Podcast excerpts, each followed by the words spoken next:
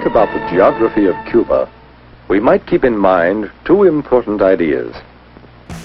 First, Cuba is an island. Second, Cuba has a tropical climate. Let's learn more about this island and its people.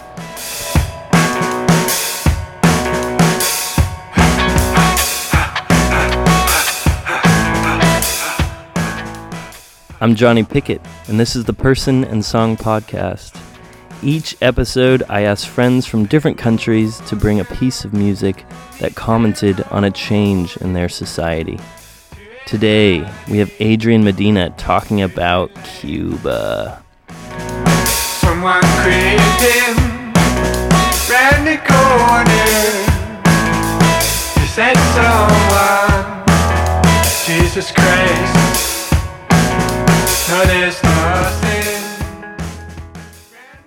I don't know too much what this podcast is about. Johnny told me to listen to some of the shows, but I procrastinated and did not.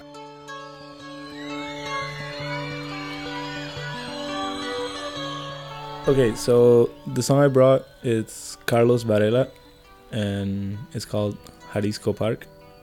And it's like this park that at one point, like early like 60s I think, was uh like very popular. Everyone in Cuba went to it. And for some reason or another that I'm not sure of, it like closed down. And anyways, for older people like my parents, they always talk about like their memories at Jalisco Park. And so Carlos Varela does the same because he's around the same age as my parents. And not just my parents, every Cuban talks about Jalisco Park. Los domingos iba a la ciudad. De los chocolates para ir a escalar. La montaña rusa, la estrella polar, los carritos locos, todo un paraíso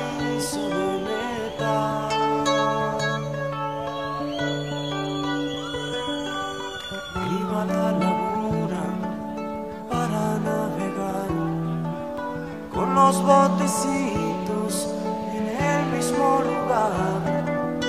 Magos y payasos, ganas de volar, como los avioncitos de Jalisco Park. Todo da vueltas como el carrusel todos mis amigos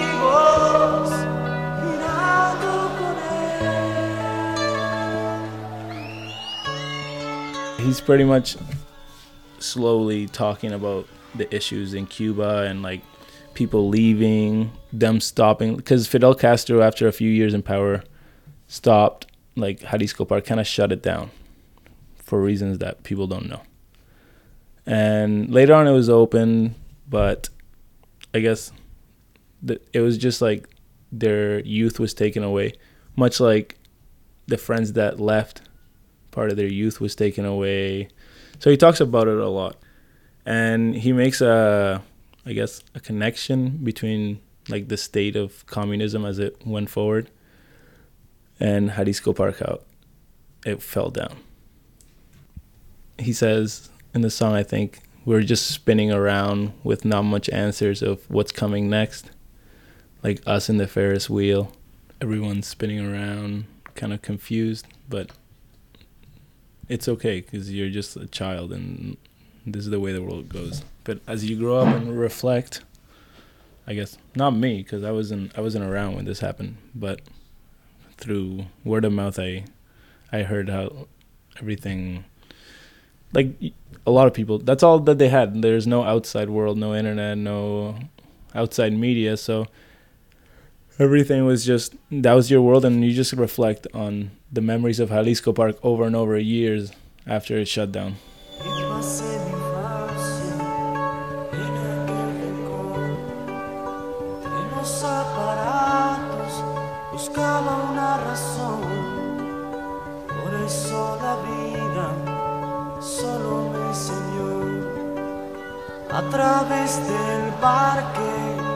Lo que nos pasó.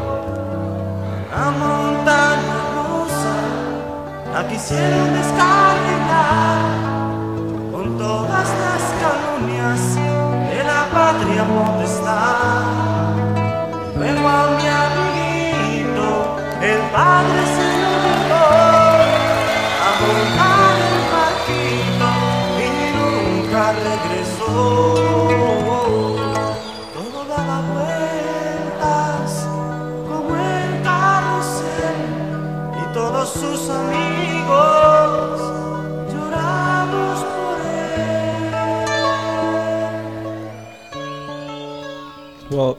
he's talking about like people crying for the child, but I think what he's trying really to say is that like you you don't cry for your friend that left. I don't think my friends cried when I left Cuba. Perhaps they were upset or like sad or missing me. But I think what he's trying to reflect is like they're not crying for that, but they're crying for the fact that they just took something away from you as a kid with no reason at all, rather than it was just something built by Americans before the communist state came in. It was built by Americans. Yeah. Jalisco Park was there before Fidel Castro. Un día jugando, no supe por qué. En el 67 mataron a Che. Así giró su historia como el carrusel. Y la soñada idea de ser como él. Después el pelo largo,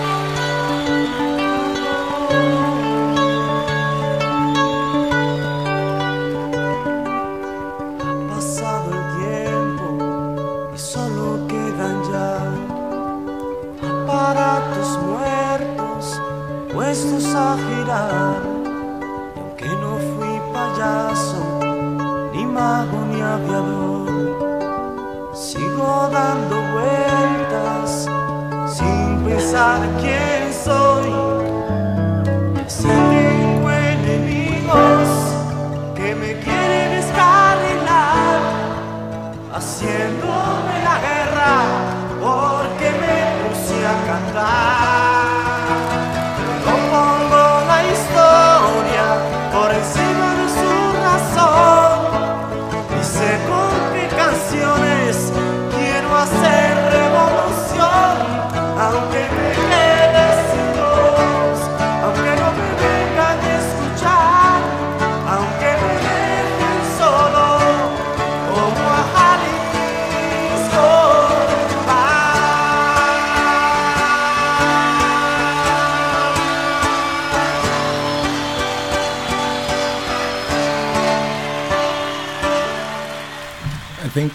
it's weird though because I like that song a lot and I know exactly what he's talking about and I didn't go through all this.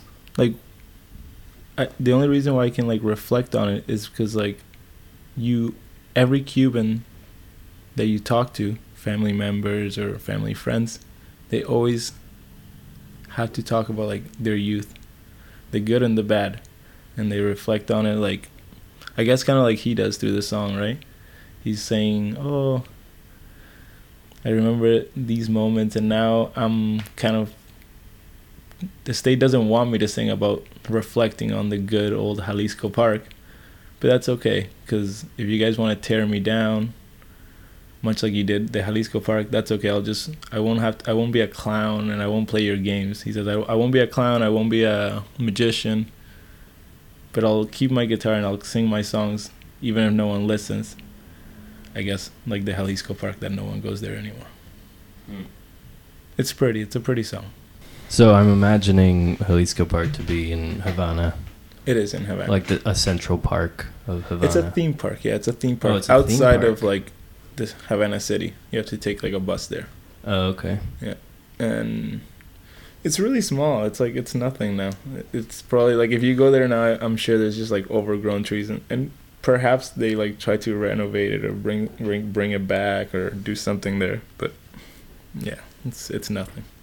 So uh, it might be a dumb question, but why were people leaving in general? From the Jalisco Park. From Q, he says my friends are leaving and stuff like that. Yeah, because there was the Mariel and stuff like this, and I don't. What is what is that? the Mariel was like a point. This was later on, but initially, there was like Fidel when he first got in. Not everyone was in agreement with his message, so he says, "Okay, if you don't want to stay, you can go." Pat Harper, Bill Jorgensen, Jerry Gerard, and the award-winning Action News Team. Good evening. Politicians from several states tonight are sharply criticizing President Carter's handling of the Cuban refugee problem. The governor of Texas, Bill Clements, says the president has literally opened the floodgates, placing no limitations on the number of Cubans entering the United States. Today, the Cuban sea lift slowed a bit, but since last month, 25,000 refugees from Castro's Cuba have come to America. And now reports that the Cuban government has stalled the sea lift operation for at least 12 hours, backing up boats in the refugee-crowded port of Mariel. Like if you don't agree with my policies, you can go. Obviously, he's not going to come with the iron fist right from the start. That's not the way you start as uh, like a government, right? So he's like, oh, if you, if you want to leave, you can leave. So a lot of artists and a lot of uh, people with property, they don't want to give it all to the state, so they do leave. That's what he's saying about. He's like, all, all my friends left, and I don't know why the world like, like my world is spinning, like the carousel at Jalisco Park, but yeah, people were just leaving because there was not much value to stay in Cuba, or they didn't believe this man's message for whatever reason.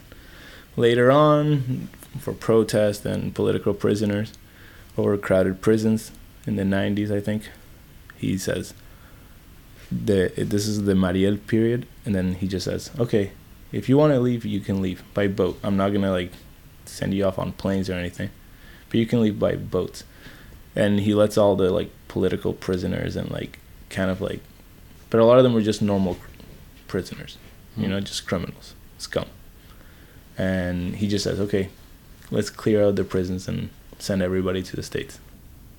The reason why the Mariel happens is because Fidel starts noticing that like there's more and more like people like let give us liberty, give us freedom. It's around the same time that the that like the special period, time of uh, periodo especial. And what it is is like we have to be like really resourceful now because Russia's down, like the Soviet state fell, and there's no more resources coming in. So we were like on our own, and then obviously like the stores were empty, everything's empty. So he has to. He just says, okay, a lot of people are on the streets protesting. It doesn't look good on the international scene if like on protest you're just like hosing people down on the street. So he just says, okay, I'll give you what you want. You can leave. If you want to leave, you can leave. Oh, okay. So by political prisoners, people who. Who protested on the streets and stuff like this. Oh, okay, I pictured very bad people. Yeah. I'm assuming these people weren't that aren't like didn't commit heinous crimes. No, they didn't. They're just like fighting for like basic human rights, like more than like a few eggs for a whole month. Right? Right. and like very like silly crimes for instance like my uncle he was like a political prisoner because while he was doing his uh like you just do 2 years of like military duty so you're ready if anything Like Israel. Yeah something like that. And while he was doing that he's like kind of like a hippie. And he's like oh we're gonna like hijack a plane. But it was in joking and someone like said okay this guy said this and then they sent him in prison. Oh, he was joking about hijacking the plane. yeah of course. Uh, he doesn't have the skills to do something like that. And anyways he, they sent him to prison and in prison he becomes a political prisoner he qualifies for these like first uh, people to go And To- then Mariel, because the Mariel starts with politicals, and then he's like, "Oh, there's an opportunity to just send everybody in our overcrowded prisons, and then people in rafts too." And the U.S. was accepting these political prisoners because they disagreed with Castro's. Exactly. They're just refugees. Ah. Yeah. yeah. I don't know the politics behind it, but I'm not sure. Like even if before the Mariel, if like um, the United States always took in r- Cuban refugees. Yeah. Uh, I'm sure. Like if they, it makes sense from a political standpoint. If you're against Soviet Russia, be like, hey, come over. Yeah. Shows how bad Yeah. the situation really is there. But yeah, Right. that's what the Mariel was, and my uncle like left during that period to Miami. He's he's a funny dude. He actually like he while he was in prison. This is actually an interesting story. Actually, while this man was in prison, he said that he met uh like what was it like a statistician or something like that that was like hired by the so not the Soviet Russia. I don't know. I think he was like Swedish or something like that. And he was put in prison because he disagreed with Fidel. He told him, "You're not gonna be able to harvest this much sugar in a year. It's literally impossible." And this is a period that, like, I guess my parents' generation knows very well because it didn't matter what job you had, everyone had to go to the sugar fields because it was such like uh, such a main export. But the fact is that like he stopped all the whole economy just to reach this incredible goal of harvesting all this sugar. So it didn't matter if you're a doctor or whatever the hell you're doing. Maybe not doctors because they're always needed around. But if you're just like a architect and or a engineer, doesn't matter. Everyone's gonna go to the sugar harvest. so, and the man who disagreed with him at the end, he didn't reach the goal. I'm pretty sure, if from what I've heard. But, uh, yeah, the man who disagreed with him was in prison with my uncle. And he's like, Oh, "This is no why I'm here," because Fidel Castro didn't want me to telling him like what I was hired to tell him. Yeah, that's gnarly. and what prompted your dad? Are both your parents? Both your parents are Cuban. Yeah, both my parents are Cuban. Yeah, What prompted them to go to Ottawa? they just a better life for us, for Hmm. me and my brother. So that, and when Carlos Varela talks about like, you know, saying bye to your friends and kind of being upset that, well, he talks about his friends leaving on a boat, right? Like the early people. I didn't leave on a boat, guys. I did not leave on a boat. I left on a plane. Doesn't matter. Uh, but uh, no, yeah, they like it was. It wasn't hard to say bye to like my friends. But when you get to Canada, you're like your world is kind of spinning, right? You made you've made all these relationships, and you have to start from zero, right? Right. And you didn't speak English. No, not at all. Uh, but yeah, no, my parents like, and for them too, eh? I, I'm not the only one that starts from zero. Like at least you're just a child. You're like you have Yeah. your whole life ahead of you. Right. Like, for example, both my parents like they did what their professions were in Cuba, but for a very limited time, and then they had to start all new professions, all new language. Hmm. I guess some new friends too, whether they're Cuban or not. But usually most of them were Cuban. Like the Cuban community is tight in Hmm. Canada. But yeah, you start your life over in a whole new country. And it makes sense why there's these giant communities of Cubans now. I didn't know any of this. I didn't know there's political prisoners or that. Even today, even today, there's like these like the w- white mothers or something like that. It's the same thing. Every few years, there's a recycling of new waves of people just protesting something new. There's crimes by the state has, has never stopped from the from early from the early start of it. Yeah. What kind of uh, environment did you grow up in? It was was it post communist or was it still? No, I I was born still in the periodo especial that I was telling you about earlier. So, and I think people in Cuba still joke that we're still in the periodo especial, right? Like It's like the special period that has never ended. It's just like it's just it's like when Fidel Castro. If you ever go online and look up like his speeches when he's talking about the periodo especial, like we all have to unite and do this. It's been like I don't know, I'm 24, and this started like two or three years before I was born. So 27 years on, and a lot of people still believe that we're still in the special period. Right. And now So- his brother is in charge, right? no, actually, he just like stepped down like last month. Oh. But I don't know how much he's stepping down. Really, uh, he's still the Secretary of State. Oh. He steps down because I don't think he wants to travel or have to be like the face of, like, I guess, because since things are changing really fast, I don't think he wants to be the face that takes the burden if things go wrong. So he's just gonna be the guy pulling the strings as the Secretary of State, and another man who's like the face of the state is there. Right. But he- seems liked by the people, from what little I've read. The guy who's the face. Yeah. Uh, man, he's gotta be old. No, he's not. He's no, not I mean Fidel's brother. What's his name? Raúl Castro. Raul. Yeah, he's uh, he's he's old, but he's strong. Uh,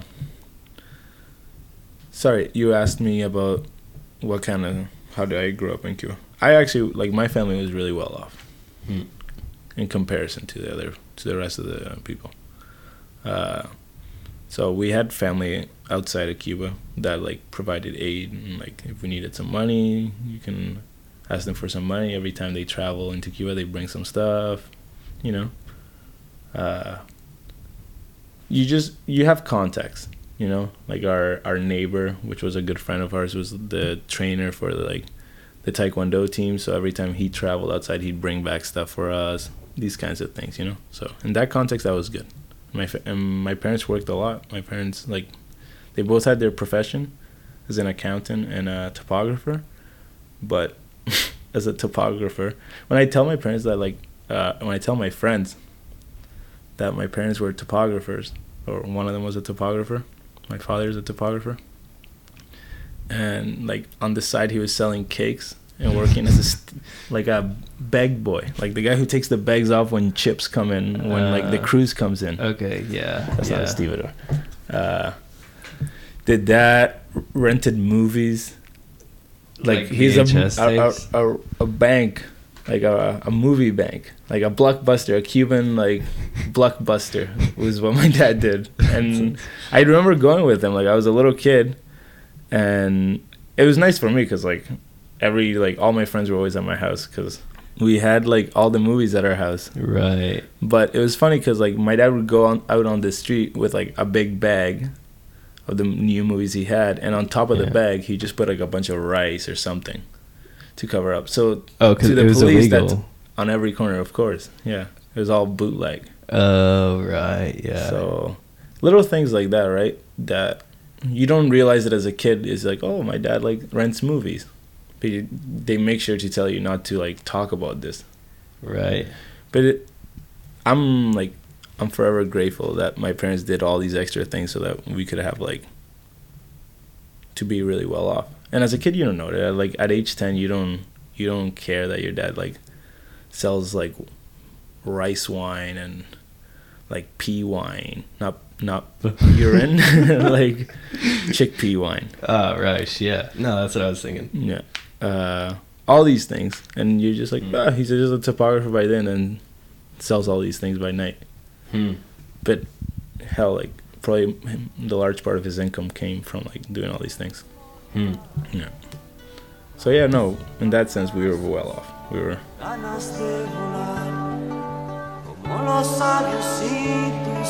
ganas de volar como los avioncitos de Jalisco Park. Todo da vueltas como el carrusel. Todos mis amigos mirando con él. Someone in Ottawa, when you told me how, I immigrated. yeah, Okay, so Leo, my cousin, who's a friend of ours, her dad was like, I guess, the flag holder for the rest of like our family who came out afterwards.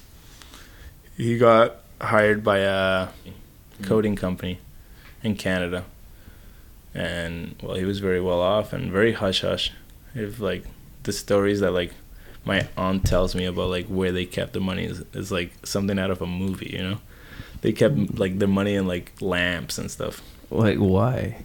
because the amount of money that he was getting paid as like working for a Canadian company is Oh, he was big. still in Cuba and he was working for this Canadian company. No, they would just take him out on trips here and there, and whenever he came back, he had a lot of money, and they would like keep it in the lamps, or I don't know. They put it in a bunch of places around the house. But yeah, it was like, imagine that, like a Cuban family with all this money. You'd be like, you'd be on edge, right? Because like if anybody ever found out, your house would be like cleared out. Right. You could have like you would, if it got out, you would like, you wouldn't leave your house in fear that all this money would be gone and the opportunity for your children and even extended family to possibly get out in the future would be lost. So he would go on trips, come back, and be in Havana, and Mm. they'd be hiding this money. Yeah. And eventually they left, and a few years when they got comfortable in Canada, like they got established, and you know they were, because to start in a new country is always hard, regardless of what job you have. Right. Right, you have a whole family. So when they were well off and comfortable, then they gave us the opportunity. And they didn't like burden all the money either. Like they got other family friends, Cuban family friends too. Kind of like a charity, like or an early Kickstarter. Hey, help my help my sister leave Cuba. They need so much money in their bank account to immigrate to Canada legally. Hmm. And then once my family made it to Canada, then you slowly pay all these all these charitable people back. Right. Friends and family. Yeah, and I'm I'm not sure. I, d- I haven't talked to other immigrants, but I'm sure it works the same for other Mm. for other families.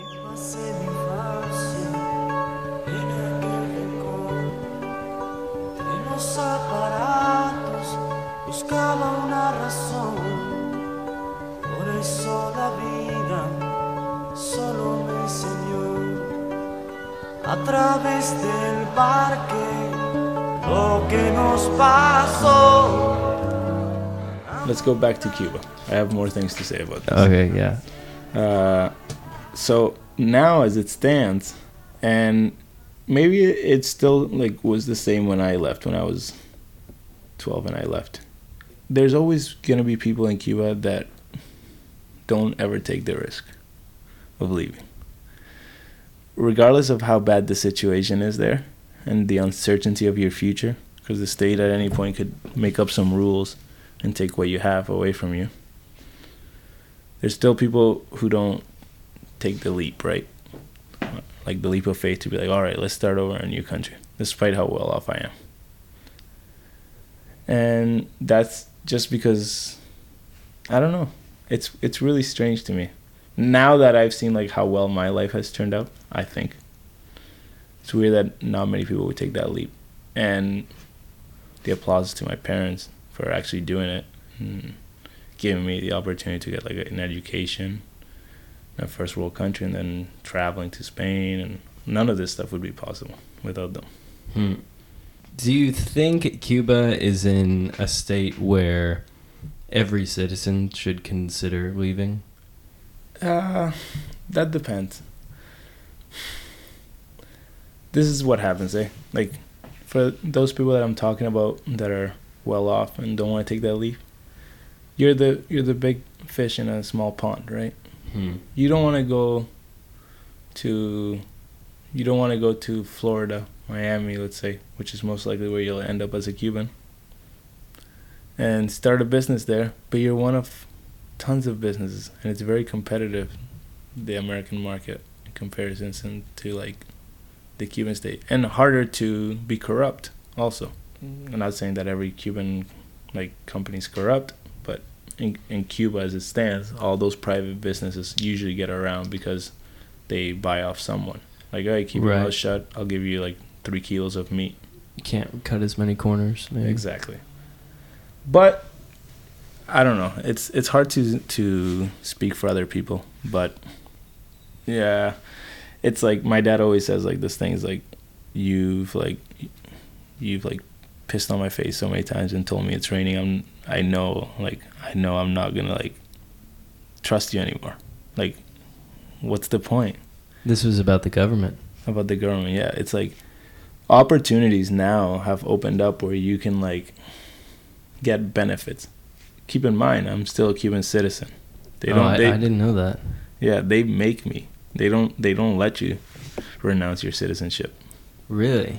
No, So, do you have a passport or do I have. just I have a Cuban paper? passport, which I have to fly to Cuba with, Oh, right. Yeah. and that alone is a whole other like problem because like the cost of like this passport is really expensive for what little benefits it gives you as a Cuban citizen, right? Uh, and it's weird. It's weird because like now there's all these opportunities for like to have more rights. For instance, like when I left and up to like two or three years ago, I'm a Cuban citizen without the right to own property in Cuba, which is super strange. It doesn't make any sense. But these are just the way things are, right? They don't make any sense. The world is spinning, Huh. right? And, and like that's just the ones I remember. But I'm sure as someone who grew up through throughout this whole thing, his world, Carlos Varela's world, along with everyone from his generation, is spinning more. Oh, now we, you're not allowed to listen to American music or English music. You're not allowed to listen to the Beatles. But why? doesn't make any sense. All these like rules that are just no one knows where they come from. So essentially what my dad says is like, yeah, you don't you're not going to fool me so many times. You've told me I've seen how these tricks play out. You you give me new things and then without notice you take him away. You tell me, "Here, buy property." But I know this game like I know how this is going to turn out cuz 10 years from now, hell, maybe 20 years from now when I'm comfortable, my retirement, where I'm flying back from Canada to Cuba and Canada to Cuba, you say, oh, you, you don't need this anymore. And they take away your property. Or they don't take it away, they'll buy it back from you for whatever they think it cost. They'll buy it back. Yeah. So or they'll just make rules, make your life so difficult that you have to sell it back to them. right. They're they're never gonna like break like basic human rights. Like, oh, you're not allowed to live here anymore. Get out. No. Hmm. They're just gonna make your life very difficult to the point that you do leave. It, it almost sounds Jim Crowian in that like Jim Crow laws prevented black people from voting not because they said black people can't vote.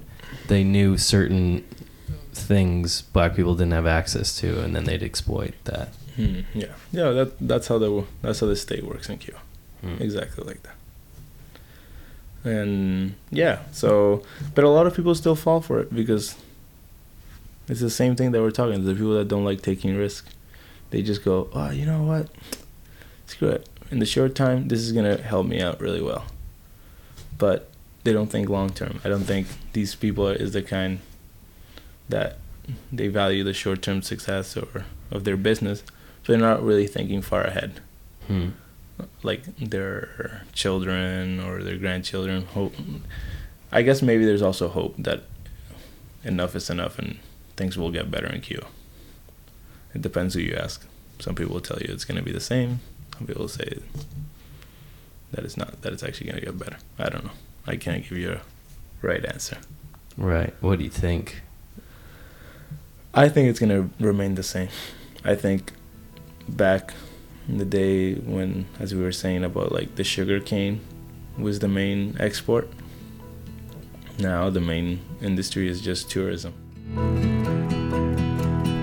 When I Anytime now that I tell like anybody that's foreign of Cuba, I tell them, oh, like yeah, I'm Cuban. They'll always respond, oh, now Americans can go, because that was like the news about It's three years exactly ago. what I said like Yeah. three years ago. Yeah. Yeah. and, oh, now Americans can go. And it's true, things are opening, but no one like it's a whole embargo that opened up, right? And it's like a lot of trades and everything, but like the idea was that now Americans can go to Cuba. Tourists, American tourists can come. And that's exactly what it's going to be, I think. More tourists are going to come to Cuba, more things. And w- now when I go to Cuba, it's just like as sad as it is, it's just all about tourism. Hmm. I've been to places where it was like when, when as a kid I went and it was like these beautiful river banks and everything. Now you have to pay to go into like just a river. That's like should be public access. It's just a river on a mountain. Why is there a charge to go into a river and stay there a maximum one hour to like shower or swim around? And I think that's just like a microcosm of what's gonna happen in the future. It's just the near future.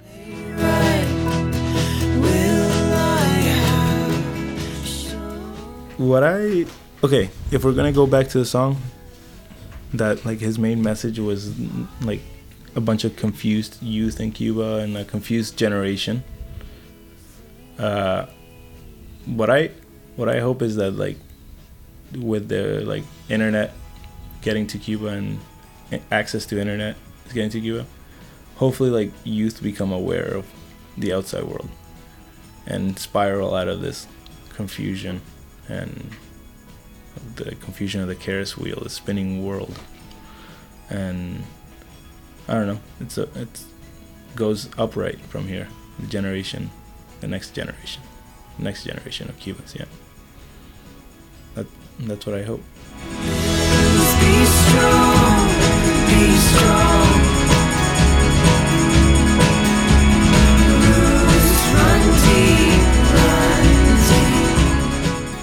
I want to wholeheartedly thank Adrian Medina for talking with me. Also, thank you to Miles Manley, whose music you heard at the beginning of this episode, and Adam Passion, whose music you're hearing right now. You can find all the songs you heard today on the website, personandsong.com. Speaking of music, my new album, Time and Place, is now available on all digital platforms, so go check that out wherever you get your music. That's Time and Place. My name is Johnny Pickett, and I thank you for listening.